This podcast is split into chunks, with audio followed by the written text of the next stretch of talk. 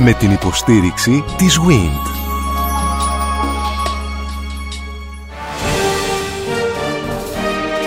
Γνωρίζοντας την ιστορία μας. Η ελληνική διατροφή από την προϊστορία μέχρι σήμερα. Μια σειρά ραδιοφωνικών ντοκιμαντέρ στον Sky 100,3. Καλώς ορίσατε σε μία ακόμη συνάντησή μας στην προσπάθεια που κάνουμε ως Sky να περιγράψουμε την ιστορία της διατροφής στον τόπο μας. Έχουμε διανύσει μια μεγάλη ιστορική περίοδο, αγαπητοί φίλοι, αγαπητές φίλες. Έχουμε δει ποια ήταν η διατροφή κατά τα χρόνια της τουρκοκρατίας. Ανοίξαμε και κάποιες παρενθέσεις αναφορικώς με κουζίνες οι οποίες ήταν οι κουζίνες του ελληνισμού της Διασποράς και της Μικράς Ασίας και ξαναγυρίζουμε στην ελλαδική επικράτεια στην χρονική εκείνη στιγμή που μπαίνει μπροστά το νεοσυσταθέν ελληνικό κράτος. Είμαστε κάπου στο 1830. Έχει τελειώσει η Επανάσταση των Ελλήνων και τώρα μπαίνουμε πια στο κυρίως ελληνικό κράτος, στην περίοδο του κυρίως ελληνικού κράτους με την άφηξη του κυβερνήτη Ιωάννη Καποδίστρια. Ο οδηγός μας θα είναι η κυρία Αντωνία Ματάλα. Η κυρία Ματάλα είναι αναπληρώτρια καθηγήτρια με αντικείμενο την ανθρωπολογία της διατροφής στο Χαροκόπιο Πανεπιστήμιο Αθηνών. Λοιπόν, εγώ έβαλα ένα σημείο για να μπορούν να αντιλαμβάνονται και οι ακροατές μας το τι ακριβώς και ποιο σημείο χρονικά περιγράφουμε. Χρησιμοποίησα λοιπόν το 1830. Αλλάζει κάτι από τη στιγμή που η Ελλάδα γίνεται κράτος; Ναι, αλλάζει σιγά σιγά βέβαια. Πρέπει να φανταστούμε πολύ αργούς ρυθμούς, όχι αυτούς που συνηθίζουμε να βλέπουμε στις μέρες μας. Η αγροτική οικονομία, η οικονομία των οικοκυριών παραμένει λίγο πολύ η ίδια. Συμβαίνουν όμως κάποιες αλλαγές, όπου όπως είπα ήταν αρκετά αργές, που έχουν να κάνουν με το ότι η Ελλάδα ανοίχθηκε πλέον και προς την Ευρώπη. Συγκεκριμένα έχουμε την έλευση νέων ειδών διατροφής, κυρίως ειδών που προέρχονται από την Αμερική, που εμφανίζονται και αλλάζουν με ριζικό θα έλεγα τρόπο τη διατροφή και στον ελληνικό χώρο μετά το 1830. Αυτό προφανώς θα γίνει πια στα μέσα του 19ου αιώνα. Ναι, με πρώτη και καλύτερη την πατάτα, η οποία έρχεται και στην Ελλάδα με καθυστέρηση σχεδόν δύο αιώνων σε σχέση με τη Δυτική Ευρώπη και καθιερώνεται η καλλιέργειά της και η χρήση της και στη συνέχεια και η ντομάτα και τα κολοκύθια και οι πιπεριές, η σοκολάτα λίγο αργότερα. Αυτά είναι τα καινούρια είδη που αρχίζουν να βρίσκουν τη θέση τους στο τραπέζι του Έλληνα. Και, και τα οποία συνδυάζονται προφανώς κυρία Ματάλα και με την αργή αλλά προφανώς θα συμβαίνει αύξηση του βιωτικού επίπεδου των ανθρώπων. Πώς μπορούμε να το δούμε αυτό, να κάνουμε ένα συνδυασμό δηλαδή, ότι είμαστε σε μια περίοδο στην οποία ε, έχουν βγει από έναν πόλεμο οι άνθρωποι, οι Έλληνες, η ελληνική κοινωνία, αλλά από το 1830 σιγά σιγά πρέπει να αποκαθίσταται και κάποια οικονομία στον τόπο. Πράγματι, μετά το 1850 έχουμε και τα πρώτα στοιχεία για την οικονομία των αγροτικών οικοκυριών. Το ελληνικό κράτος φροντίζει να συλλέξει τα στοιχεία και να δει ποιο είναι το κόστος διαβίωσης του μέσου νοικοκυριού στην Ελλάδα. Η Ελλάδα, βέβαια, τότε περιορίζεται στο νότιο τμήμα της πολλά από τα μέρη, ας πούμε νησιά στο βόρειο Αιγαίο είναι ακόμη, είναι ακόμα στην Οθωμανική κυριαρχία. Στην Οθωμανική κυριαρχία. Αναφερόμαστε επί της ουσίας στην Πελοπόννησο και τη στερεά Ελλάδα. Από τα δυτικά έως τα ανατολικά. Αυτή είναι η Ελλάδα. Ακριβώς, όπως το λέτε. Την περίοδο λοιπόν αυτή, ξεκινώντας από το 1830 όπως το θέσατε, η δίαιτα των κατοίκων της ελληνικής χερσονήσου παραμένει στα ίδια καλούπια, να το πω έτσι. Είναι μια ημιτοφαγική δίαιτα, θα μπορούσαμε να την περιγράψουμε, η οποία βασίζεται στα δημητριακά, στα λαχανικά, στο ελαιόλαδο και περιλαμβάνει και συστηματική χρήση οσπρίων, φακές, κουκιά, ρεβίθια, φασόλια, που τα νοικοκυριά συχνά μάλιστα παράγουν μόνα τους.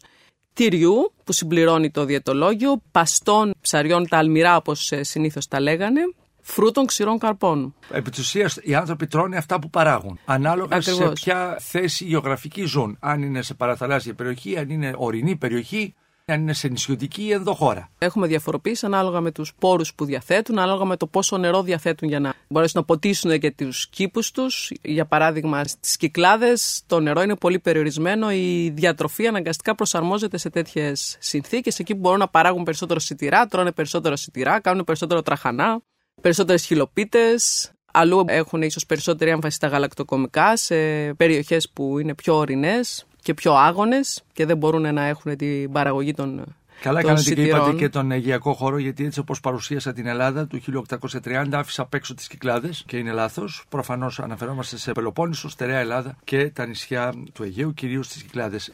Εκεί λοιπόν η διατροφή στον Αιγιακό χώρο, στα νησιά των Κυκλάδων, έχει κάτι που να την ξεχωρίσει από την στερεά Ελλάδα; Θα έλεγα ότι το πιο χαρακτηριστικό της δίαιτα στις Κυκλάδες είναι η πολύ μεγάλη χρήση των οσπρίων, που το βλέπουμε και ακόμα σήμερα. Για παράδειγμα, γνωρίζουμε όλοι μας τη φάβα Σαντορίνης.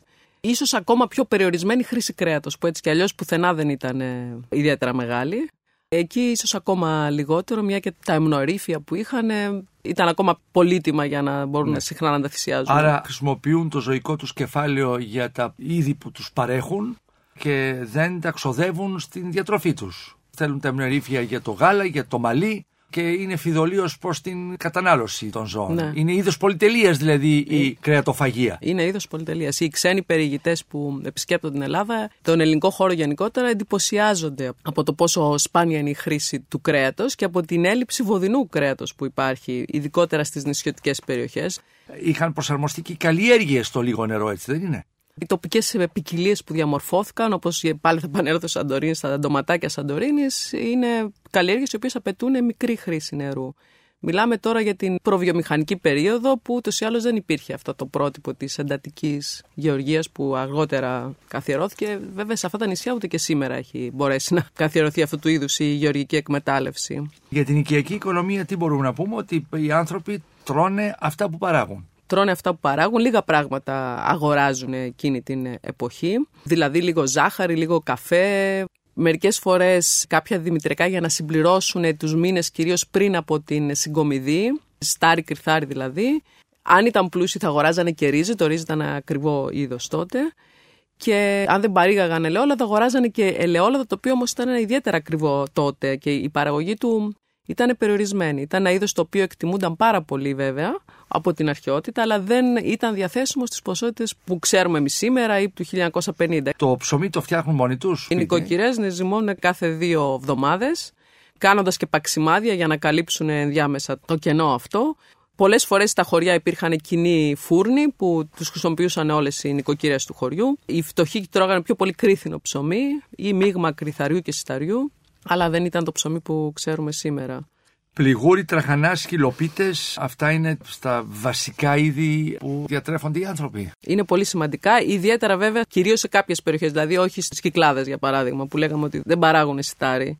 Αλλά στη Θεσσαλία, στην Ήπειρο, σε ορεινές περιοχές της Πελοποννήσου, αυτά ήταν βασικά είδη που τα παρασκεύαζαν μια φορά το χρόνο, τον τραχανά για παράδειγμα, ο οποίος είναι και ένα πολύ αρχαίο προϊόν, με πολύ μεγάλη ιστορία και μεγάλη διατροφική σημασία. Σήμερα που ξέρουμε ότι η ζύμωση των προϊόντων προσδίδει και πολλά επιθυμητά χαρακτηριστικά διατροφικά, δηλαδή προβιωτικά, συστατικά, θα πρέπει να ήταν και κάτι πολύ ωφέλιμο, να το πω έτσι. Και υγιεινό για, και, υγιεινό και για τη διατροφή των παιδιών ειδικά ή των ασθενών.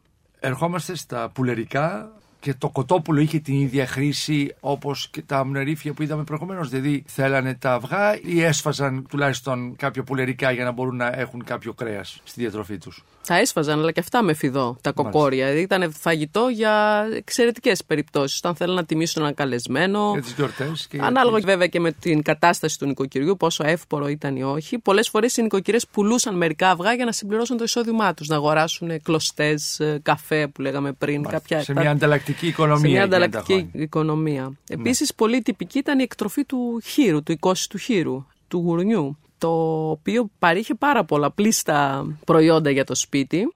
Το μαγειρικό λίπος που είναι γνωστό και ως γλίνα ή ως μήλα στην Κύπρο που το χρησιμοποιούσαν αντί του ελαιολάδου. Ήταν κάτι που το χρησιμοποιούσαν κυρίως στην ε, ζαχαροπλαστική γιατί το θεωρούσαν ότι είχε καλές ιδιότητες ε, στα γλυκά ειδικά και προϊόντα που συντηρούσαν όπως λουκάνικα, λούτζα, παστό μέσα στη χρονιά και αυτό ήταν μια βασική πηγή κρέατος. Αυτό υπήρχε και στις Κυκλάδες και στη πυρωτική Ελλάδα. Και επίσης είναι και μια ενδιαφέρουσα πλευρά της εκτροφής αυτού του γουρουνιού στο σπιτικό μέσα, πώς λειτουργούσε και σαν ένα είδος σκουπιδοφάγου.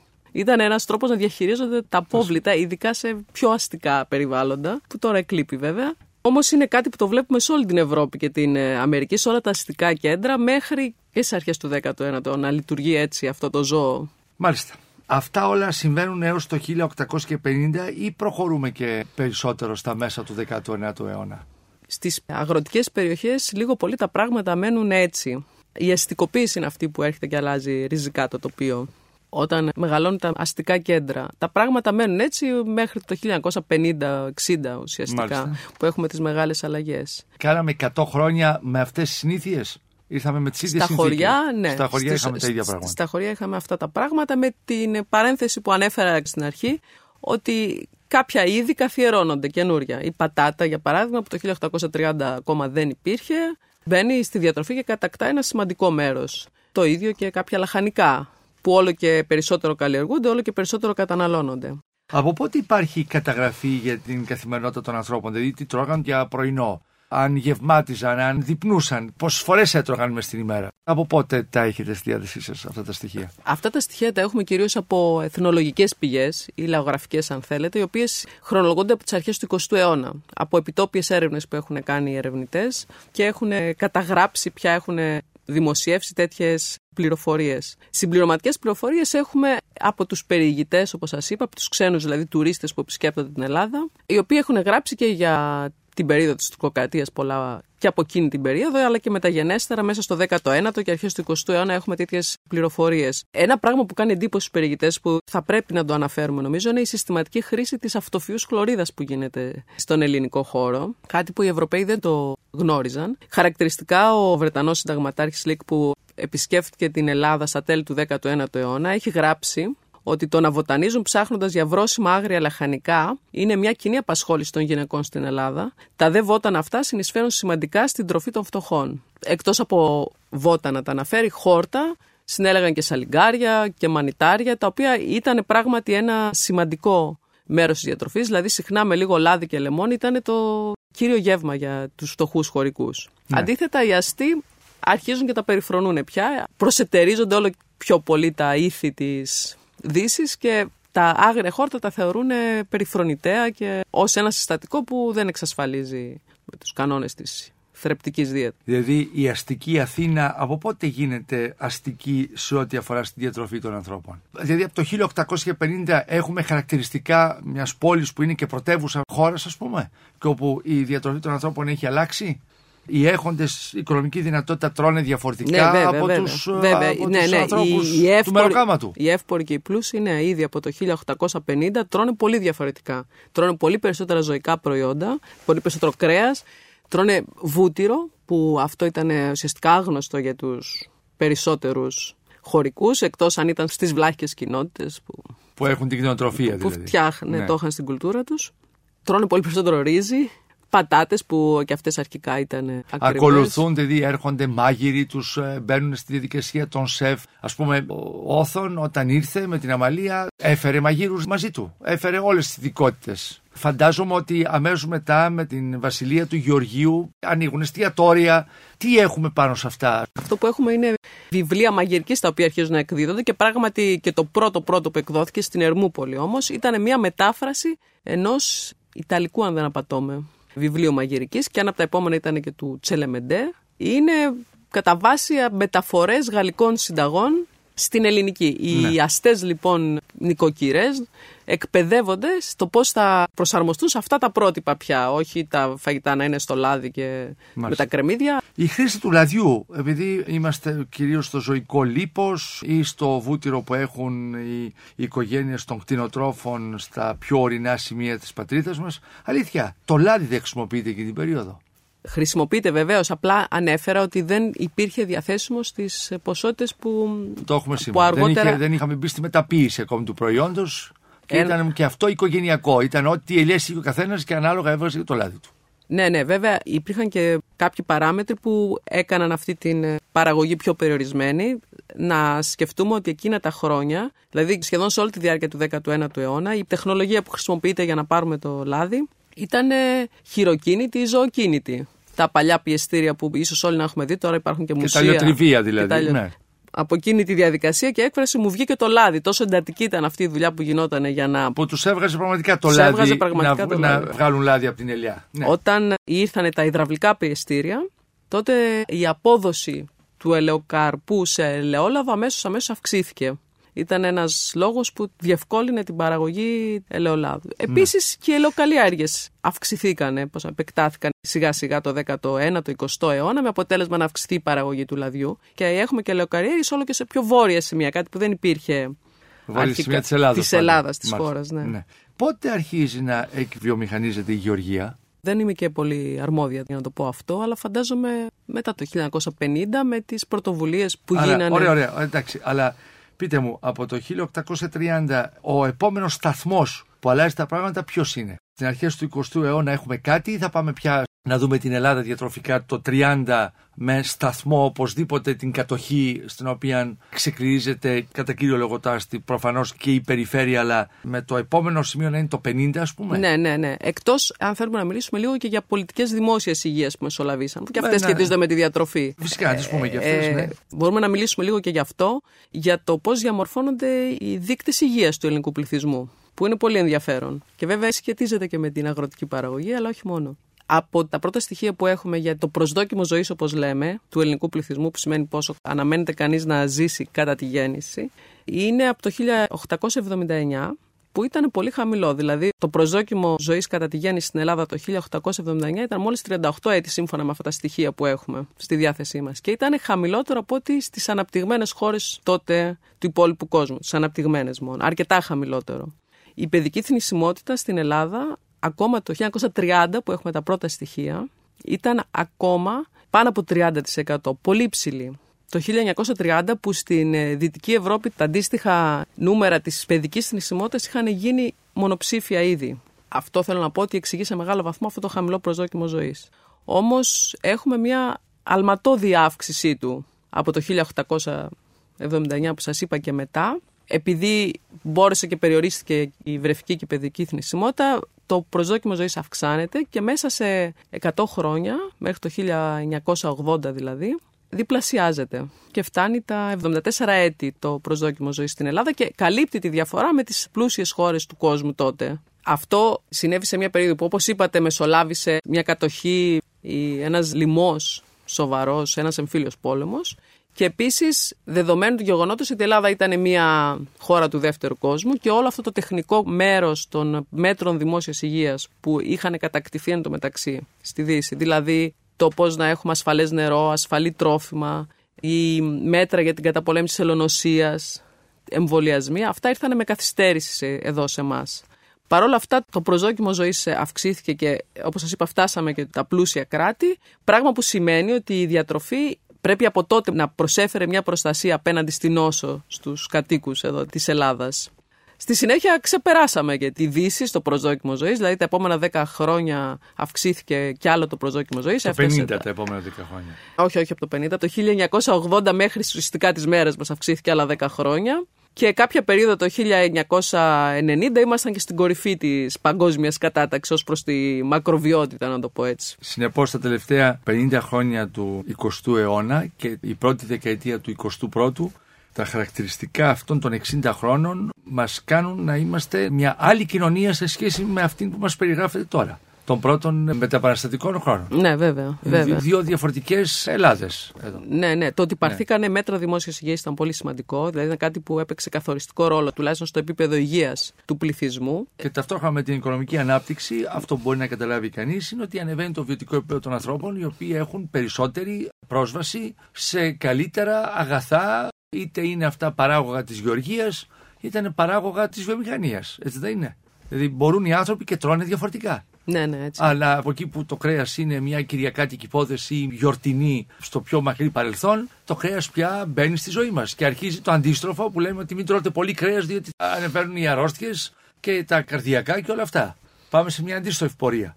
Έτσι είναι, ναι. Το πλεονέκτημα που είχαμε τώρα το έχουμε απολέσει. Πότε παίρνουμε στοιχεία για αυτήν την περίφημη μεσογειακή διατροφή, πότε καταλαβαίνουμε ότι ζούμε σε έναν τόπο στον οποίο υπάρχουν εντελώς διαφορετικά χαρακτηριστικά σχέση με άλλους τόπους και ότι θα μπορούσε να πει κανείς θεωρητικά είμαστε σε έναν επίγειο παράδεισο που προσφέρει στους ανθρώπους είδη διατροφής τα οποία δεν πλήττουν την υγεία. Η διεθνής ιατρική κοινότητα θα έλεγα, αρχίζει να το διαπιστώνει αμέσως μετά το Δεύτερο Παγκόσμιο Πόλεμο. Γίνεται μια επιδημιολογική μελέτη στην Κρήτη από το Ίδρυμα Rockefeller στη Νέα Υόρκη με επικεφαλής ερευνητή τον Olbau, όπου καταγράφεται η διατροφή και γενικά το βιωτικό επίπεδο μιας υπανάπτυκτης, όπως την αποκαλέσανε περιοχή τότε, που όμως είχε παρατηρηθεί ότι η θνησιμότητα είναι ιδιαίτερα χαμηλή στην Κρήτη. Και γράφονται τα πρώτα πράγματα σε σχέση με τις συνθήκες διατροφής και διαβίωσης εκεί στην Κρήτη. Αυτά γίνανε στο 1948-49 και στη συνέχεια στις αρχές της δεκαετίας του 60, το 1960, η κριτική και πάλι, μαζί με τους Κερκυραίους σε εκείνη τη φάση, μελετώνται στα πλαίσια της γνωστής μελέτης των 7 χωρών. Κερκυραίοι γιατί; Είχαν επιλέξει δύο κορτές, όπως λένε. Όλες αυτές οι χώρες είχαν δύο ή και τρεις κάποιες κορτές που σημαίνει περιοχές σε κάποιο δεδομένο χρόνο. θα μελετώνται οι άνθρωποι. Απλά οι Κερκυραίοι στη συνέχεια χαθήκανε σαν στοιχεία. Απολέστηκαν τα στοιχεία τους και πάψαμε να μαθαίνουμε για αυτούς νεότερα. Δεν κρατήθηκαν, δεν κρατήθηκαν τα, τα, στοιχεία αυτής της έρευνας από τις υπηρεσίες του ελληνικού κράτους. Αυτό μου λέτε Όχι, τώρα. Δεν, είναι, δεν είναι του ελληνικού κράτους. Όχι, τα πρώτα έχουν δημοσιευτεί. Ναι. Τα αρχικά, το baseline όπως λέμε του 1961-62 είναι δημοσιευμένα. Το συμπεριλαμβάνει και τους Κερκυραίους. Με τους Κερκυραίους. Ναι. ναι. Στο follow-up χαθήκανε τα στοιχεία από τους ερευνητές. Με των ερευνητών δηλαδή. Με των ερευνητών. Ναι. Και τι καταλαβαίνουμε για τους κριτικούς, τι μαθαίνουμε; Λοιπόν, οι κριτικοί τότε είχαν εξαιρετικά χαμηλή θνησιμότητα από καρδιαγκιακή νόσο συγκεκριμένα. Παρότι αλλά ζουν από σε μια υπανάπτυκτη, όπως χαρακτηρίζεται, περιοχή της Ευρώπης, του ευρωπαϊκού χώρου, η διατροφή του σώζει. Η διατροφή του σώζει. Και είχαν την χαμηλότερη ολική θνησιμότητα ανάμεσα σε όλες τις κόρτε και χώρες, τότε που ήταν 7 χώρες όπως είπαμε. Και αυτό διαπιστώθηκε μετά από την αποτίμηση που έγινε και στη δεκαετία και στην 25 ετία και ακόμα και μετά τη 40 ετή αποτίμηση που ήταν σχετικά πρόσφατα υπήρχαν ακόμα αιωνόβοι συμμετέχοντες που παρακολουθούνταν ακόμα ενώ στις περισσότερες κόρτες δεν υπήρχαν πια σχεδόν σε όλες, με μία εξαίρεση, αν δεν απατώμε, επιβιώσαντε από εκείνη τη μελέτη. Η μελέτη είχε περιλάβει τότε μεσήλικε άνδρες, ηλικία 45 έως 65 ετών, άνδρες μόνο. Οι γυναίκες γιατί όχι; Γιατί τότε, εκείνη την εποχή, είχε αρχίσει να διαφαίνεται το τεράστιο πρόβλημα της Στεφανίας νόσου, που άρχισε να σκοτώνει τους άντρες αρχικά. Ήταν σαν μια επιδημία. Δηλαδή, άμα δείτε και την εξέλιξη του προσδόκιμου ζωής σε ευρωπαϊκές χώρες, στην Αμερική, εκείνη την περίοδο βλέπει κανείς η γραμμή να πηγαίνει προς τα κάτω, γιατί μεσήλικε άντρε αρχίζουν να χάνονται ξαφνικά, κάτι που δεν το είχαμε δει ναι. παλιότερα. Και ποια ήταν η, ο κύριος λόγος που μεσήλικε επλήττονται από καρδιαγγειακά νοσήματα. Δηλαδή ήταν η, διατροφή. Η δηλαδή... αθυροσκλήρωση και φαίνεται ότι η διατροφή έπαιζε Συνέβαλε η διατροφή. ένα κρίσιμο ρόλο. Ναι. Μάλιστα. Κυρία Ματάλα, και εν τέλει βρέθηκε μια μαγική συνταγή που ονομάζεται Μεσογειακή κουζίνα. Τι είναι αυτή η Μεσογειακή κουζίνα; Θα έλεγα η Μεσογειακή δίαιτα. Η Μεσογειακή δίαιτα και, ακριβέστερα. Και εδώ ασφαλώς εννοείται την ιατρική πλέον έννοια Μεσογειακή δίαιτα. Ειλικρινά δεν ξέρω τι εννοώ. Θα προσπαθήσετε να μας εξηγήσετε τι θα πει μεσογειακή διατροφή, που είναι δύο λέξεις τις οποίες πιπιλίζουμε όλοι μας. Διαβάζουμε έρευνες, μελέτες του εξωτερικού, γίνεται αναφορά εδώ από γιατρούς. Συμφωνείτε οι επιστήμονες στο τι είναι μεσογειακή διατροφή; Λέτε τα ίδια εσείς με έναν γιατρό; Υπάρχει ένα θέμα ορισμού του τι συνιστά μεσογειακή διατροφή, όπως σας είπα, γιατί ακριβώς η μεσογειακή διατροφή είναι ένα από τα πράγματα που έχει ιατρικοποιηθεί στις μέρες μας, όπως και πολλά άλλα. Ο ιατρικός λοιπόν κόσμος το έχει αποτυπώσει με έναν έτσι αφαιρετικό τρόπο, σε ένα πρότυπο πρόσληψης ομάδων τροφίμων, γαλακτοκομικών, κρέατος, δημητριακών κλπ. Και μάλιστα το εργαλείο με το οποίο το επικοινωνεί είναι η πυραμίδα της μεσογειακής διατροφής που λίγο πολύ όλοι γνωρίζουμε. Είναι ένα εργαλείο που το έχει οθετήσει και το Υπουργείο Υγείας και είναι βασικό εργαλείο δημόσιας υγείας στην Ελλάδα. Ωστόσο, κανείς μπορεί να περιγράψει με τον όρο Μεσογειακή δίαιτα ή Μεσογειακή διατροφή τις διαιτητικέ συνήθειες των ανθρώπων που κατοικούν γύρω από τη λεκάνη της Μεσογείου, που μπορεί να έχουν αλλαγές από τόπο σε τόπο, όπως και από μια περίοδο σε μια άλλη περίοδο. Και πρόσφατα στην UNESCO εδώ και σχεδόν δύο χρόνια, η μεσογειακή δίαιτα κατοχυρώθηκε ως ένα από τα μνημεία άειλης παγκόσμιας κληρονομιάς. Σύμφωνα λοιπόν με τον ορισμό που έχει δοθεί εκεί, η μεσογειακή δίαιτα είναι ένα σύνολο πρακτικών, γνώσεων, τεχνικών που σχετίζονται με όλη τη διαδικασία. Το λέω με τα δικά μου λόγια. Αυτή Ναι, τη στιγμή βέβαια. δεν θυμάμαι τον, ακριβώς τον ορισμό, αλλά η ιδέα είναι ότι σχετίζεται με όλη τη διαδικασία που έχει να κάνει με την παραγωγή τροφής, με την κατανάλωση, με τη διανομή, με το μοίρασμα στις κοινωνίες τι μεσογειακέ. Με αυτή την έννοια, αυτός ο ορισμός, όπως τώρα τον λέω της UNESCO, διαφοροποιείται από τον ορισμό που το 1995 οι επιδημιολόγοι έδωσαν στην μεσογειακή δίαιτα προσπαθώντας να την περιορίσουν αν θέλετε σε ένα μοντέλο συχνότητας κατανάλωσης τροφίμων. Οι γιατροί συνεπώς πήραν ένα κομμάτι αυτής της αντίληψης προκειμένου έχετε να δίκιο, ναι. δώσουν στην κοινωνία και στους ανθρώπους ένα πρότυπο διατροφής το οποίο θα μας κάνει καλό στην υγεία μας. Ή δεν θα μας επιβαρύνει ας πούμε τουλάχιστον. Ωστόσο φαίνεται πια Ναι. και από την ίδια την ιατρική βιβλιογραφία, όλο και περισσότερο αυτό διαφαίνεται, ότι είναι η δίαιτα με την αρχαιολινική έννοια, ο τρόπος ζωής που εξασφάλισε αυτά τα πλεονεκτήματα στους κριτικούς το 1960, στους Ιταλούς κλπ.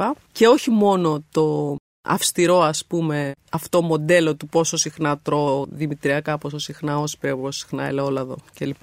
Θα πρέπει να πάμε σε μια ολιστική θεώρηση που περιλαμβάνει όχι μόνο το τι προσλαμβάνουμε, αλλά, Αλλά τον τρόπο ζωής. τον τρόπο ζωής. Μάλιστα. Ακόμα Άρα- και την κοινωνικοποίησή μας. Ναι. Άρα είναι κάτι ευρύτερο αυτό που λέμε μεσογειακή διατροφή. Αναπτύσσεται μια κοινωνία, πώς επικοινωνούν οι άνθρωποι, πώς ανταποκρίνονται σε ένα περιβάλλον ήλιου, θάλασσας, Ναι. ενός ήρεμου τοπίου, πώς είναι οι σχέσεις τους, Πώς μοιράζονται και το φαγητό τους και τις προσδοκίες τους. η εξωστρέφειά τους, η περισσότερη τους συγκίνηση με τη φύση και το περιβάλλον, η Μάλιστα. λιγότερη απεσιοδοξία τους ενδεχομένως, όλα αυτά τα οποία τους δίνουν ένα νόημα ζωής. Και μέσα εκεί είναι και το φαγητό. Μάλιστα.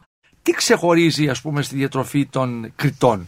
Ξεχωρίζει το ότι έχουν το λάδι ενσωματωμένο στην κουζίνα τους, ξεχωρίζει το ότι έχουν τα παξιμάδια, ξεχωρίζει ότι έχουν τη ρακή, ξεχωρίζει το ότι τρώνε πολλά λαχανικά, ότι ανεβοκατεβαίνουν τα βουνά, ότι περπατούν πολύ. Τι είναι εκείνο που έκανε την Ευρώπη σε αυτήν τη μελέτη που μας είπατε προηγουμένως να εντάξουν την Κρήτη ως ένα σημείο διερεύνησης των συνηθιών που έχουν οι άνθρωποι; Μιλάμε για τους Κρήτες το 1960 τώρα, Ναι, έτσι; ναι.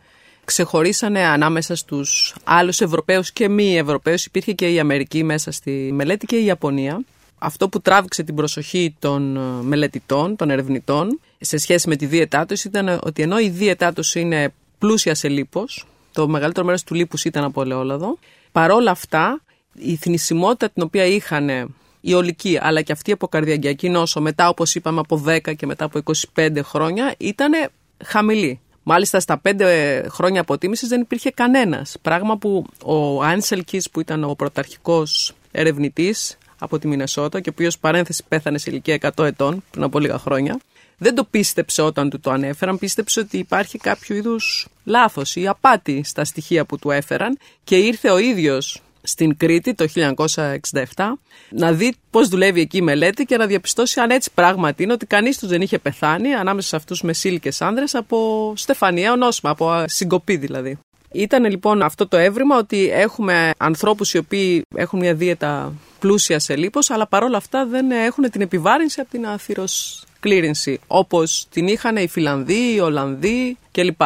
Αντίστοιχα, χαμηλή θνησιμότητα, να κάνω και αυτή την παρεκτροπή αν θέλετε, βρέθηκε και στην Ιαπωνία. Εκεί όμως είχαμε μια δίαιτα η οποία παρήχε δεν παρήχε το 10% των θερμίδων από λίπη. Μια δίαιτα πολύ φτωχή σε λίπος, όπως είναι η παραδοσιακή εκείνων των ανθρώπων. Εκείνο ήταν ας πούμε αναμενόμενο. Της Κρήτης δεν φάνηκε να είναι τόσο αναμενόμενο και αυτό ήταν το ελκυστικό, ότι είχαμε ένα πρότυπο διατροφής, μια δίαιτα η οποία ήταν εύληπτη, γαστριμαργικά δηλαδή πολύ καλή, μια και μπορούσε να περιλαμβάνει λίπος και παράλληλα προστατευτική για την υγεία και για την αποφυγή ανάπτυξης τέτοιων χρόνιων νοσημάτων. Σήμερα αυτή η μεσογειακή δίαιτα έχει ακόμη την έγκλη των παρελθόντων ετών ή αναθεωρούνται κάποια δεδομένα της; Η έγκλη υπάρχει και ο ιατρικός κόσμος όλο και πιο πολύ αρχίζει να την χρησιμοποιεί πια και θεραπευτικά. Δηλαδή βλέπουμε και καρδιολογικές εταιρείες να υιοθετούν στοιχεία από τη μεσογειακή δίαιτα, ότι μπορεί πλέον κανείς να παίρνει παραπάνω λίπος, όχι κάτω, οπωσδήποτε κάτω από 30%, ακόμα και αν έχει υψηλό κίνδυνο ανάπτυξης στεφανία νοσήματος. Απλά έχει γίνει τώρα φανερό ότι δεν είναι εύκολο να προσδιορίσουμε ένα ή δύο ευεργετικά συστατικά χαρακτηριστικά αυτής της δίαιτας. Να πούμε ότι ναι, είναι το ελαιόλαδο, είναι οι φυτικές ίνε, ή είναι τα μονοακόριστα λιπαρά οξέα. Πάμε σε θρεπτικά συστατικά, ή είναι το περιεχόμενο σε ω3 λιπαρά οξέα. Γιατί όλες αυτές έχουν υπάρξει ως υποθέσεις. Δεν έχει αυτό το πράγμα ξεκαθαρίσει ότι θα το εντοπίσουμε εκεί. Όλο και πιο πολλοί ενδείξεις συγκλίνουν στο ότι υπεύθυνο είναι το σύνολο των χαρακτηριστικών της και δεν είναι μόνο τα θρεπτικά συστατικά ή τα τρόφιμα αν θέλετε, αλλά θα πρέπει να παίζουν ρόλο και άλλα στοιχεία του τρόπου ζωής, της δίαιτας με τον αρχαιολογικό τρόπο, όπως είναι η φυσική δραστηριότητα. Δηλαδή η άσκηση του σώματος είναι άσκηση... βασική προπόθεση, η οποία συνδυαζόμενη με μια καλή διατροφή μπορεί να δώσει στον άνθρωπο χρόνια ζωής. Αλήθεια, Μία κολόνα αυτής της μεσογειακής δίαιτας ή μεσογειακής διατροφής, λέμε, είναι το ελαιόλαδο. Η άλλη κολόνα είναι προφανώς το κρασί. Δεν ξέρω αν το αλκοόλ έχει μεγάλη χρήση και σε άλλες χώρες της Μεσογείου, αλλά σε ό,τι αφορά στην ελλαδική επικράτεια, από τα αρχαία χρόνια πίνουν κρασί. Τώρα το αν το νερώνουν και κάνει καλό αυτό το νέρωμα του κρασιού που τους δίνει μεγαλύτερη απόλαυση και ποσότητα, αυτό είναι μια άλλη ιστορία. Αλλά τι ρόλο παίζει το αλκοόλ στη ζωή των ανθρώπων; Είναι κεντρική σημασία το αλκοόλ στην καθημερινότητα των κριτικών αλλά γενικά των μεσογειακών. Και αυτό που βλέπουμε τώρα πια από την επιδημιολογία είναι ότι η κατανάλωση αλκοόλ όταν είναι τακτική, όταν συνοδεύει τα γεύματα και μικρή, ότι σχετίζεται πολύ έντονα με μειωμένη θνησιμότητα και με μακροβιότητα των ανθρώπων. Αυτό το δείχνουν μελέτες και στις μεσογειακές χώρες, αλλά και πολύ ξεκάθαρα και εκτός Μεσογείου, σε όλες λίγο πολύ τις κοινωνίες όπου έχει γίνει. Έτσι φαίνεται ότι αυτός ο τρόπος χρήσης και κατανάλωσης του αλκοόλ έχει ένα πλεονέκτημα σε αντίθεση με τον τρόπο που η Δύση ανέπτυξε της κατανάλωσης αλκοόλ με εξάρσεις μία ή δύο φορές με στη βδομάδα μια μεγάλη κατανάλωση. Εκεί αντίθετα είναι πολύ επιβαρυντικός παράγοντας που σχετίζεται με ανάπτυξη καρκίνων, με υπατική ναι. ανεπάρκεια άρα, κλπ. Άρα αυτή η συμβουλή ιατρική να συνοδεύει ο άνθρωπος το γεύμα του ή το δείπνο του με ένα ποτήρι κρασί που κάνει καλό στην καρδιά είναι η αποτίμηση αυτό που μου είπατε προηγουμένως ότι θέλει μια κατανάλωση χαμηλή σε διάρκεια. Να πω κάτι ότι υπάρχουν αυτή τη στιγμή συστάσεις για το τι είναι η σωστή κατανάλωση αλκοόλ. Ωστόσο, εφόσον κανείς θέλει να το καταναλώνει, αλλά δεν υπάρχει προτροπή σε κάποιον ο οποίος δεν αρέσκεται να υιοθετήσει αυτή την τακτική έτσι, από τον ιατρικό κόσμο. Δηλαδή, αν κάποιος δεν θέλει, σωστά καλώς δεν ναι. θέλει. Ελλάδα στον 20ο αιώνα. Τα πρώτα χρόνια η Ελλάδα του 20ου αιώνα είναι σε διαρκή πόλεμο στη Μακεδονία, στη Βόρεια Ελλάδα μέχρι και την μικρασιατική καταστροφή η Ελλάδα πολεμάει στους Βαλκανικούς πολέμους, αναπτύσσεται, αυξάνονται τα εδάφη της. Στη συνέχεια έχουμε τον Πρώτο Παγκόσμιο Πόλεμο, είναι η εκστρατεία στην Μικρά Ασία, δυστυχώς η καταστροφή που σημαίνει είμαστε κάπου 10-12 χρόνια σε πόλεμο. Αυτό προφανώς έχει συνέπειες στην κοινωνία και στην οικονομία και στην αγροτική καλλιέργεια και επηρεάζει τα πάντα. Άρα να υποθέσουμε ότι σε αυτή την περίοδο τα πράγματα είναι σκληρά για τους ανθρώπους σε ό,τι αφορά στη διατροφή τους. Έτσι δεν είναι. Δεν μιλάμε για ευμάρεια, αντίθετος είμαστε σε περίοδο πολέμου. Έρχονται οι Έλληνες από την Μικρά Ασία. Εδώ, κυρία Ματάλα, αλλάζει κάτι στην διατροφή των ελαδιτών Ελλήνων με την προσθήκη καινούριων φαγητών. Ναι, βέβαια. Η γαστριμαργική κουλτούρα επηρεάζεται πάρα πολύ. Μπολιάζεται με μια αστική κουζίνα, σαν και αυτή της Σμύρνης, της Κωνσταντινούπολης. Μπολιάζεται η κουζίνα της Ελλάδος, η οποία είναι λιγότερο αστική αυτή την περίοδο. Είναι μια λιτοδίαιτη διατροφή, η οποία συνδέεται με την Ήπεθρο περισσότερο και λιγότερο με αστικό κέντρο. Ναι, παρέμεινε μια καθαρά αγροτική κουζίνα η ελληνική. Δεν είχε αστικά στοιχεία καθόλου παρένθεση στην Κρήτη και στα νησιά των Κυκλάδων έχει και σήμερα παραμείνει έτσι. Η δεκαετία του 30 είναι επίσης μια χαρακτηριστική περίοδος για την Ελλάδα, για την οικονομία της και τα συνέπεια και στην κοινωνία. Γίνονται κάποια βήματα πρόοδου, mm. οργάνωσης του κράτους πάνω στη δημόσια αντίληψη που είπαμε την προηγούμενη ώρα, δηλαδή δημόσιες δομές οι οποίες εξασφαλίζουν στους ανθρώπους πόσιμο νερό, μια κάποια καθαριότητα, παροχή υγείας, δημόσια όλα αυτά που και στο προσδόκιμο ζωής συμβάλλουν, αλλά φαντάζομαι και στην διατροφή τους. Όλο αυτό όμως ανακόπτεται από μια άλλη φρικτή δεκαετία για την ιστορία μας, που είναι οι συνέπειες γερμανικής κατοχής από τον στρατό του Χίτλερ και ο εμφύλιος που ακολουθεί μετά την απελευθέρωση. Σε αυτή τη δεκαετία φαντάζομαι ότι χάνουμε ό,τι έχουμε κερδίσει. Έτσι είναι. Είναι μια τραυματική περίοδος και ειδικότερα χειμώνα του 41 με 42 που οι πόλεις με πρώτη και καλύτερη την Αθήνα και τον Πειρά χτυπήθηκαν από την πείνα και φυσικά μας πήγανε πολύ πίσω. Χάθηκαν πάρα πολλές ζωές. Το πόσες πολλές ζωές χάθηκαν λόγω πείνας δεν υπάρχει συμφωνία, αλλά οι εκτιμήσεις φτάνουν μέχρι και ότι 800.000 άνθρωποι πεθάνανε. Οπωσδήποτε όχι λιγότεροι από 300.000 πάντως, μέσα σε ένα χειμώνα ουσιαστικά. Στην Αθήνα, στον Πειραιά, η περιοχή ήταν και αποκλεισμένη. Δεν μπορούσαν να φύγουν δηλαδή κάτοικοι από εδώ. Δεν μπορούσαν να έρθουν προϊόντα, είχαν δημευτεί περιουσίες, δεν γινόταν καλλιέργεια εδαφών κτλ. Όλες αυτές οι συνέπειες από μια κατοχή. Ήρθε ο εμφύλιος και μετά τον εμφύλιο πάμε πάλι να αρχίσουν κάποια βήματα πρόοδου από τη δεκαετία του 50. Τα χαρακτηριστικά της διατροφής παραμένουν τα ίδια στη δεκαετία του 50 προς το 60. Είναι πάλι αγροτική η διατροφή μας. Ναι, θα έλεγα μετά το 70 βλέπουμε τις αλλαγές, όταν έχει προχωρήσει αρκετά η αστικοποίηση και όταν τα τυποποιημένα τρόφιμα γίνονται όλο και πιο πολύ διαθέσιμα στην Ελλάδα και που γίνεται η στροφή σε αυτό που λέμε δυτικά πρότυπα διατροφής σιγά σιγά. Δηλαδή έρχεται το τυποποιημένο ε, προϊόν της μεταποίησης. Έρχεται μια συσκευασία πια σιγά σιγά μπαίνει σιγά, ναι. σε αυτή τη χωρία των χωρών και η Ελλάδα στην εξέλιξη δεκαετίας του 70 προς το 80. Και το 80 φαντάζομαι και τα επόμενα 30 χρόνια ως σήμερα έχουμε μια επανάσταση σε ό,τι αφορά στις διατροφικές συνήθειες. Βέβαια, αυτή η επανάσταση δεν είναι ίδιον της Ελλάδας. Συνέβη σε όλο τον κόσμο. Στις πιο ανεπτυγμένες ή στη Βόρεια Ευρώπη συνέβη κάπως νωρίτερα. νωρίτερα και... Σε εμάς κάπως αργότερα και τώρα συντελείται στις αναπτυσσόμενες χώρες, οι οποίες βιώνουν τώρα ακριβώς τις αλλαγές που βιώσαμε εμείς πριν από 30-40 χρόνια. Αυξάνεται η κατανάλωση κρέατος, αυξάνεται η κατανάλωση λίπους συνολικά, ζάχαρης και οι δείκτες και τα ποσοστά παχυσαρκίας. Αυτά ακριβώς γίνονται τώρα στις χώρες του αναπτυσσόμενου κόσμου. Είμαστε τώρα στα πλοκάμια μιας παγκοσμιοποιημένης οικονομίας που το τοπίο της τροφής, να το πω έτσι, που μέσα στο οποίο ο πολίτης, ο καταναλωτής καλείται να επιλέξει είναι κάτι ριζικά νέο, δεν είναι αυτό που ξέραμε το 1970. Ναι. Και από εκεί που ήταν η μπανάνα ας πούμε, σε έλλειψη δεκαετία του 70 προς το 80 στην ελλαδική κοινωνία, σήμερα χάρη σε αυτή την παγκοσμιοποίηση μετακινούνται τα προϊόντα και σε χώρες όπως δόξα τω Θεώ η Ελλάδα έρχεται αυτή η ποικιλία των πρώτων υλών που μας δίνουν και την δυνατότητα να μαγειρεύουμε, να επιδεικνύουμε την κουζίνα μας και να έχουμε όλη αυτή τη μόδα τα τελευταία χρόνια με την έκρηξη των ειδικών μαγείρων και των σεφ κτλ.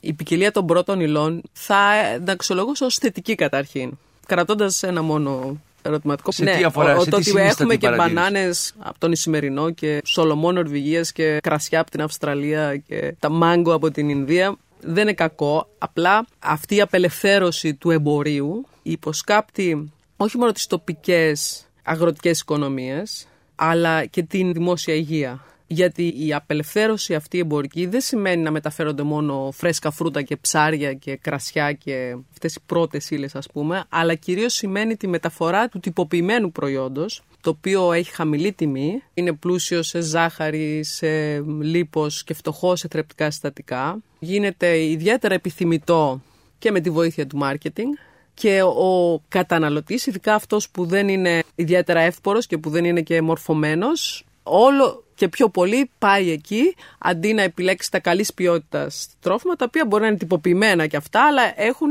άλλες προδιαγραφές ποιότητας και άλλες τιμές. Και σε αυτό μπορεί να δώσει κανείς μια απάντηση, εάν μια χώρα αντί να μυρολατρεί δώσει έμφαση στην ανάπτυξη και στην τυποποίηση των δικών της προϊόντων που σημαίνει ότι με την αύξηση της ποσότητας μπορεί να αντιμετωπίσει την αύξηση της τιμής σε σχέση με τη μικρή ποσότητα. Όταν αυξηθεί η ποσότητα προφανώς θα κατέβει και η τιμή του προϊόντος. Αλλά το θέμα είναι εάν μια χώρα έχει συνηθίσει να έχει ωφέλη από την παραγωγή συγκεκριμένων προϊόντων τα οποία είτε επιδοτούνται είτε παρέχουν ένα εισόδημα στον παραγωγό σε αντίθεση με τον κόπο που πρέπει να καταβάλει ένας άλλος παραγωγός προσπαθώντας να καλλιεργήσει καινούρια προϊόντα τα οποία έχουν αυτά τα χαρακτηριστικά που λέτε εσείς. Δηλαδή προϊόντα τα οποία θα είναι ωφελημότερα στον άνθρωπο και τα οποία αν αυξηθεί η ποσότητά τους θα είναι χαμηλότερη τιμή στην πώλησή τους. Είναι θέμα επιλογών. Απλά να πω ότι αυτό ναι. που σας ανέφερα εγώ δεν έχει τόσο να κάνει με την σύσταση της πρώτης ύλης. Έχει ναι. να κάνει με το τι συμβαίνει στη μεταποίηση μετά όπως είπατε, κατά την επεξεργασία από τη βιομηχανία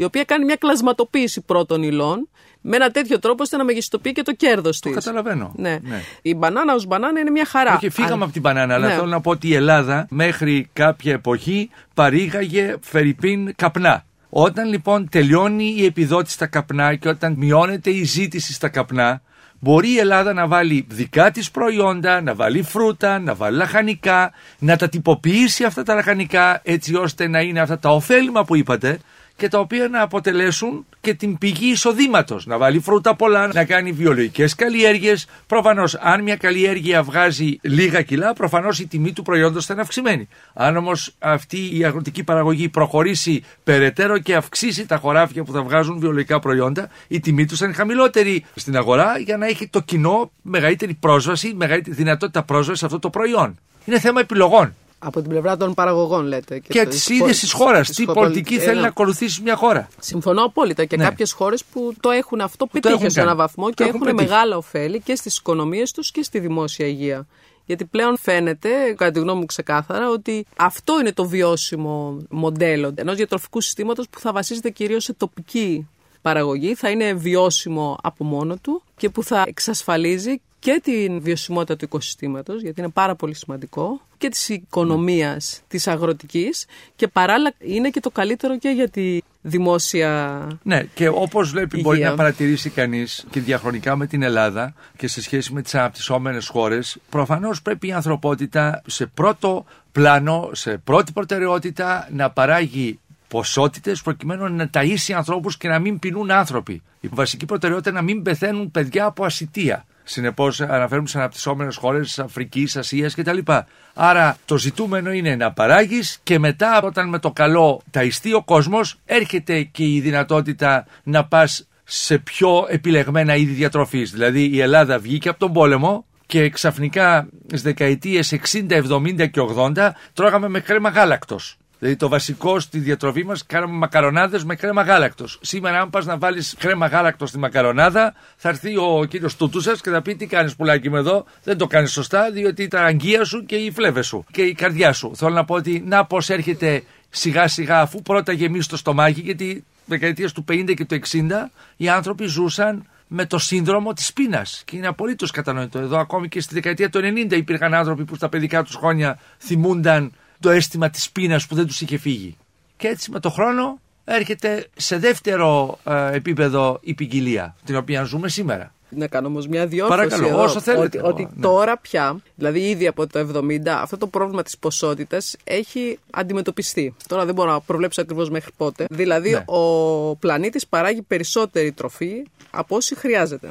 Αυτό έγινε εφικτό με την λεγόμενη πράσινη επανάσταση, που ήταν ε, στην ουσία αυτό που είπατε, η εκβιομηχάνηση της γεωργίας, με τις μεγάλες εισρωές σε νερό, σε φυτοφάρμακα, ζυζανιοκτώνα, εντομοκτώνα, τη δημιουργία των υβριδίων που έχουν μεγάλες αποδόσεις και αυξήθηκε αλματοδόση παραγωγή, υπερκάλυψε την αύξηση του πληθυσμού της γης. Έτσι λοιπόν ένας πληθυσμός που ήταν στις αρχές του 20ου αιώνα 2 δις και στο τέλος σχεδόν 7, μπόρεσε και καλύφθηκε διατροφικά. Και τα προβλήματα στέρησης που βλέπουμε τώρα, έλλειψης, δεν είναι ότι δεν υπάρχει φαγητό, είναι θέμα κατανομής. Κατανομής και τοπικών ναι, πολιτικών βεβαίως. Ναι, ναι. Και θέμα πολιτικής που ασκείται κατά τόπους. Σωστά. Διεφθαρμένων κυβερνήσεων, καθεστώτων, δικτατοριών κτλ. Μάλιστα, ναι. σήμερα παράγουμε περισσότερο. Αυτή τη στιγμή η κατακεφαλή ποσότητα τροφής που παράγεται συνολικά, που είναι βρόσιμη δηλαδή, ανέρχεται σε κατά μέσο όρο για το κάθε άτομο στο πλανήτη σε 4.600 θερμίδες ναι. την ημέρα. Αν το κάναμε όλοι αυτό είναι υπέρβαρη. Δεν το καταναλώνουμε. Δεν το καταναλώνουμε. Έχουμε ναι. μια απώλεια των μισών περίπου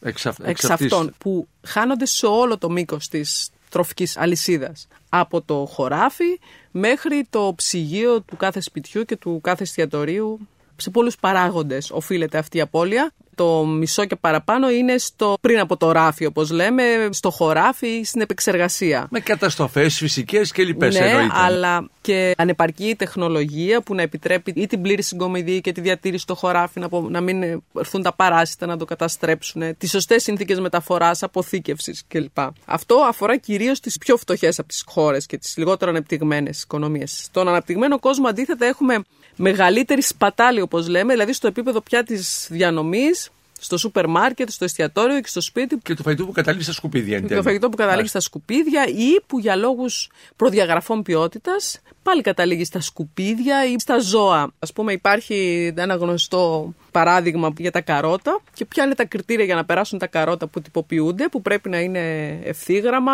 αψεγάδιαστα, ομοιόμορφα και οτιδήποτε ναι. είναι λίγο σπασμένο, λίγο αυτό, φεύγει. Το 1 τρίτο λοιπόν των καρότων, όταν περνάνε αυτό τον έλεγχο, αποσύρονται και πάνε για τα ζώα. Έτσι λοιπόν, κάθε χρόνο 1,3 δισεκατομμύρια τόνων φαγητού, που είναι βρόσιμα και κατάλληλα και ασφαλή για βρώση, χάνονται με τον ένα ή τον άλλον τρόπο και είναι ενδιαφέρον να δούμε τι σημαίνει αυτό για να το βάλουμε και μια άλλη διάσταση για το οικοσύστημα. Αυτή η παραγωγή της επιπλέον τροφής είναι υπεύθυνη για το 10% των εκπομπών του θερμοκηπίου στον πλανήτη. Και άμα το πάμε λίγο παραπέρα, αν η έκταση που αντιστοιχεί σε αυτή την παραγωγή που σπαταλιέται είχε αποδοθεί για δενδροφύτευση, θα μπορούσε με αυτόν τον τρόπο να αντισταθμιστεί η παραγωγή αερίων του θερμοκηπίου κατά την γεωργία στο 100%. Τι θέλω να πω με αυτό, ότι είμαστε σπάταλες κοινωνίες, ότι το μοντέλο που έχουμε είναι τέτοιο σπάταλο και επιβαρύνουμε το, το χώρο που ζούμε, το ναι, παγκόσμιο ναι. περιβάλλον και την υγεία μας τελικά. Ναι. Συνεπώς, για να το φέρουμε πάλι στην ελλαδική επικράτεια, το κύριο χαρακτηριστικό της τελευταίας τριακονταετίας είναι ότι περάσαμε στην τυποποίηση της διατροφής, των πρώτων υλών και άρα η διατροφή μας βασίζεται στην τυποποίηση και από ένα σημείο και μετά αυξήθηκε και η ποιότητα πέραν από τις ποσότητες που είχαμε στην Ελλάδα. Ναι, στην Ελλάδα βέβαια συνεχίζουμε να τρώμε αρκετά προϊόντα τα οποία είναι μη τυποποιημένα. Για παράδειγμα, λαχανικά και φρούτα τα οποία διαθέτουμε. Δεν έχουμε φτάσει στα επίπεδα άλλων Ευρωπαίων, αλλά έχουμε εισάγει και πολλά τυποποιημένα. Έχει αυξηθεί πάρα πολύ η συνολική μας κατανάλωση τα τελευταία 50 χρόνια, σαν θερμίδες θέλω να πω, και αυτό δείχνει και στα ποσοστά παχυσαρκίας. Αλλά δεν μπορώ να πω ότι βασίζεται στα τυποποιημένα προϊόντα. Ότι έχουμε πολλά εισάγει, κυρίως τρόφιμα τύπου σνακ, αλλά και κάποια έτοιμα φαγητά, είναι αλήθεια. Και επίσης... ναι, αυτή είναι στο ό,τι αφορά στην τυποποίηση. Οφείλουμε να πούμε ότι έχει αναπτυχθεί και η βιομηχανία τροφίμων. Δηλαδή και εκεί μέσα απασχολούνται επιστήμονες, αναπτύσσεται μια τεχνογνωσία που σου παρέχει ασφάλεια σε αυτό που καταναλώνεις. Υπό την αίρεση πάντοτε ότι θα κοιτάς να επιλέξεις αυτό που σου ταιριάζει και δεν θα αγοράζει τα πάντα. Δυστυχώς το marketing μας παραπλανά πολύ συχνά και εκεί πρέπει να προσέχουμε στις ειρήνες του marketing και να χρησιμοποιούμε κριτήρια πιο θα αντικειμενικά. Θα μου επιτρέψετε, παρότι ζω με το marketing και μου αρέσει, δεν μπορώ να ανταλλάξω τη διανοητική μου κατάσταση με οποιοδήποτε καλό μαρκετίστα. Έχω ένα μυαλό να το βάλω να δουλέψει. Όπως και εκείνος έχει ένα μυαλό που θέλει να μου το πουλήσει, αλλά από τη στιγμή που είμαι αυτός που αγοράζω, το τελικό σημείο, έχω ένα φοβερό όπλο που μου έδωσε η φύση, ο Θεός, το να κρίνω αν θέλω κάτι ή όχι. Ξέρετε όμως γι' αυτό το λόγο τα άτομα που έχουν τη δυνατότητα να κρίνουν έχουν μια μεγάλη προστασία και πάλι οι επιδημιολογικές μελέτες όλες αυτό δείχνουν ε. ότι τα άτομα που είναι υψηλού κοινωνικο-οικονομικού επίπεδου και μορφωτικού έχουν πολύ καλύτερους δείκτες υγείας και πλεονέκτημα. Ακόμα και όταν ελέγξουμε για παραμέτρους το κάπνισμα κλπ. Και αυτοί οι οποίοι είναι πιο εκτεθειμένοι είναι οι Συμφωνώ. του χαμηλού. Του οι, οποίοι, οι οποίοι μεταξύ άλλων έχουν και τον οικονομικό περιορισμό, αλλά επίσης έχουν και μια δυσκολία στο να κρίνουν. Συνεπώς, τι πρέπει να κάνει μια οργανωμένη κοινωνία, κυρία Ματάλα, να βοηθήσει τους ανθρώπους αυτούς να συμβάλλει στο να αποβάλουν συνήθειες οι οποίες είναι επιβλαβείς. Όλη αυτή η προσπάθεια για το κάπνισμα και η επιμονή εκείνων που λένε ότι πάτε να αποτρέψετε να καταργήσετε το κέφι του Έλληνα ή της Ελληνίδας που τι του μείνε ένα τσιγάρο να ευχαριστιέται βρε παιδί στη ζωή μου. Σε τι συμβάλλει η κυρία Ματάλα; Τι είναι, είναι θετική κρίση ή αρνητική κρίση; Βλέπετε πώς η προπαγάνδα της καπνοβιομηχανίας περνάει μέσα στην καθημερινότητα και λες καλά θα στερήσει το κάπνισμα από τον παππού που πάει στο καφενείο ή από τον μπάρμπα. Λοιπόν τώρα θα αντιστρέψω το επιχείρημά Παρακαλώ, σας, να σας πω. Ναι, ναι ότι αυτό που οι πολιτείες κάνανε για το κάπνισμα θα ήταν ευχής έργο να το κάνουν και στη διατροφή. να βάλουν περιορισμούς λοιπόν στα κέντρα που παράγονται τα προϊόντα.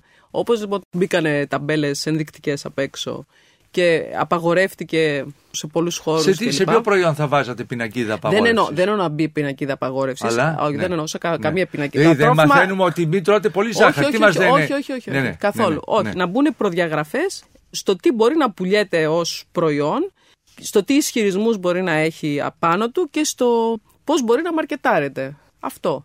Άλλωστε το τσιγάρο μέχρι πριν από λίγα χρόνια το συνιστούσαν οι γιατροί καπνίζοντας οι ίδιοι που λέγανε ότι από όταν τρέχεις σε κανένα ψυχιατρίο κάπνισε 5-6 μες στην ημέρα να καλμάρεις. Το λέγανε ήδη. Και το δείχνανε κιόλας και καπνίζοντας ήδη. Αλλά μετά ήρθε ακόμη μια αυστηρότητα στους κανόνες. Δεκτή η παρατήρηση πάντως, βεβαίως. Βεβαίως. Ορίστε λοιπόν το Πανεπιστήμιο να μπει δυναμικά να ανοίξει τέτοια δημόσια συζήτηση, κυρία Ματάλα, μια που είστε του Χαροκόπιου Πανεπιστημίου. Ορίστε, ανοίξτε συζητήσεις τέτοιες προς την κοινωνία. Να μπουν άλλοι, να πούν τη δική τους νόμη. Πιθανώς άλλοι θα διαφωνήσουν μαζί σας, άλλοι θα συμφωνήσουν, αλλά έτσι θα έχουμε έναν πολύ ωραίο επικοδημητικό διάλογο στο τι τελικά είναι αυτό που λέμε, τι πρέπει να τρώμε, τι είναι καλό να τρώμε, τι είναι ωραίο να τρώμε. Δεν φτάνει να λέμε μόνο τι πρέπει να τρώμε. Και εκεί δυστυχώς ο χώρος της διατροφής έχει πολλές φορές βρεθεί και ανακόλουθος. Γιατί λέμε και ξελέμε, αυτό είναι ναι. αλήθεια. Ναι. Τις τελευταίες δεκαετίες. Και χάνεται Μια έρευνα σε πάει εκεί, άλλη έρευνα ναι. σε βγάζει κάπου αλλού κτλ. Θα πρέπει να βελτιωθεί παγκόσμια και η ποιότητα της διαθέσιμης τροφής. Αυτό σημαίνει και προστασία και πολιτικές. Και οι πολιτείες πρέπει να το αναλάβουν, όπως το έχουν κάνει σε πολλές σκανδιναβικές χώρες με το θάρρος τους και μη θεωρώντας ότι η βιομηχανία τροφίμων είναι αυτή που μπορεί να κάνει όλη την πολιτική τροφίμων, όπως γίνεται στην υπόλοιπη Ευρώπη. Και έχουν πετύχει ένα σωρό πράγματα και από εκεί που ήταν με το μικρότερο προσδόκιμο ζωής τώρα έχουν, μας έχουν ξεπεράσει. Έτσι λοιπόν θα μπορούσε να γίνει και σε άλλες κοινωνίες. Να μην είναι μπροστά μόνο η βιομηχανία τροφίμων, η αρμόδια για να σώσει τον κόσμο, γιατί δεν είναι μόνο αυτό. Είναι και η γεωργία, είναι και οι επαγγελματίες υγείας, μάλλον χώρο υγείας, που πρέπει να και αυτοί να συμβάλλουν στη διαμόρφωση των πολιτικών. Πολύ ωραία κατάληξη για την ε, συζήτησή μας. Σας ευχαριστώ πολύ, κυρία Ματάλα. Και εγώ σας ευχαριστώ για την ευκαιρία που μου δώσατε και για τη καλά. συζήτησή μας. Ευχαριστώ. Η κυρία Αντωνία Ματάλα. Κυρίες και κύριοι, είναι αναπληρώτρια καθηγήτρια ανθρωπολογίας της διατροφής στο Χαροκόπιο Πανεπιστήμιο Αθηνών και η συζήτησή μας η οποία κάλυψε ένα ευρύ χρονικό διάστημα από την ίδρυση του κράτους μας έως σήμερα, διανθίστηκε και από προβληματισμούς που αφορούν στο σήμερα, που είναι έντονοι στις κοινωνίες εκείνες οι οποίες τολμώ να πω ότι έχουν ήδη χορτάσει από φαγητό και κοιτούν τώρα πώς θα τρώνε στο μέλλον βεβαίως με σοβαρότητα, με υπευθυνότητα έναντι της υγείας των ανθρώπων, δηλαδή θα τρώνε ποιοτικά πρώτες ύλες είτε έρχονται από τη γεωργία, την κτηνοτροφία είτε ακόμη από την βιομηχανία. Να είσαστε όλοι και όλες καλά. Εάν σας άρεσε το ραδιοφωνικό ντοκιμαντέρ που μόλις ακούσατε, μπείτε στο sky.gr κάθετος podcast και γίνετε συνδρομητής. Περιμένουμε όμως και τα σχόλιά σας ή ακόμα καλύτερα την κριτική σας στα iTunes. Η δική σας κριτική στα iTunes θα βοηθήσει και άλλους Έλληνες σε όλο τον κόσμο να ανακαλύψουν τα νέα podcasts του Sky και να γνωρίσουν την ιστορία μας. Κυρίες και κύριοι, γεια σας. Για την εκπομπή συνεργάστηκαν Παρουσίαση Άρης Πορτοσάλτε Παραγωγή Τζένι Πουπουλίδου Επιμέλεια εκπομπής Αθανασία Χατζή Η ηχογράφηση και η τεχνική επεξεργασία έγινε από τους ηχολήπτες του Sky 100,3 με την υποστήριξη της WIND.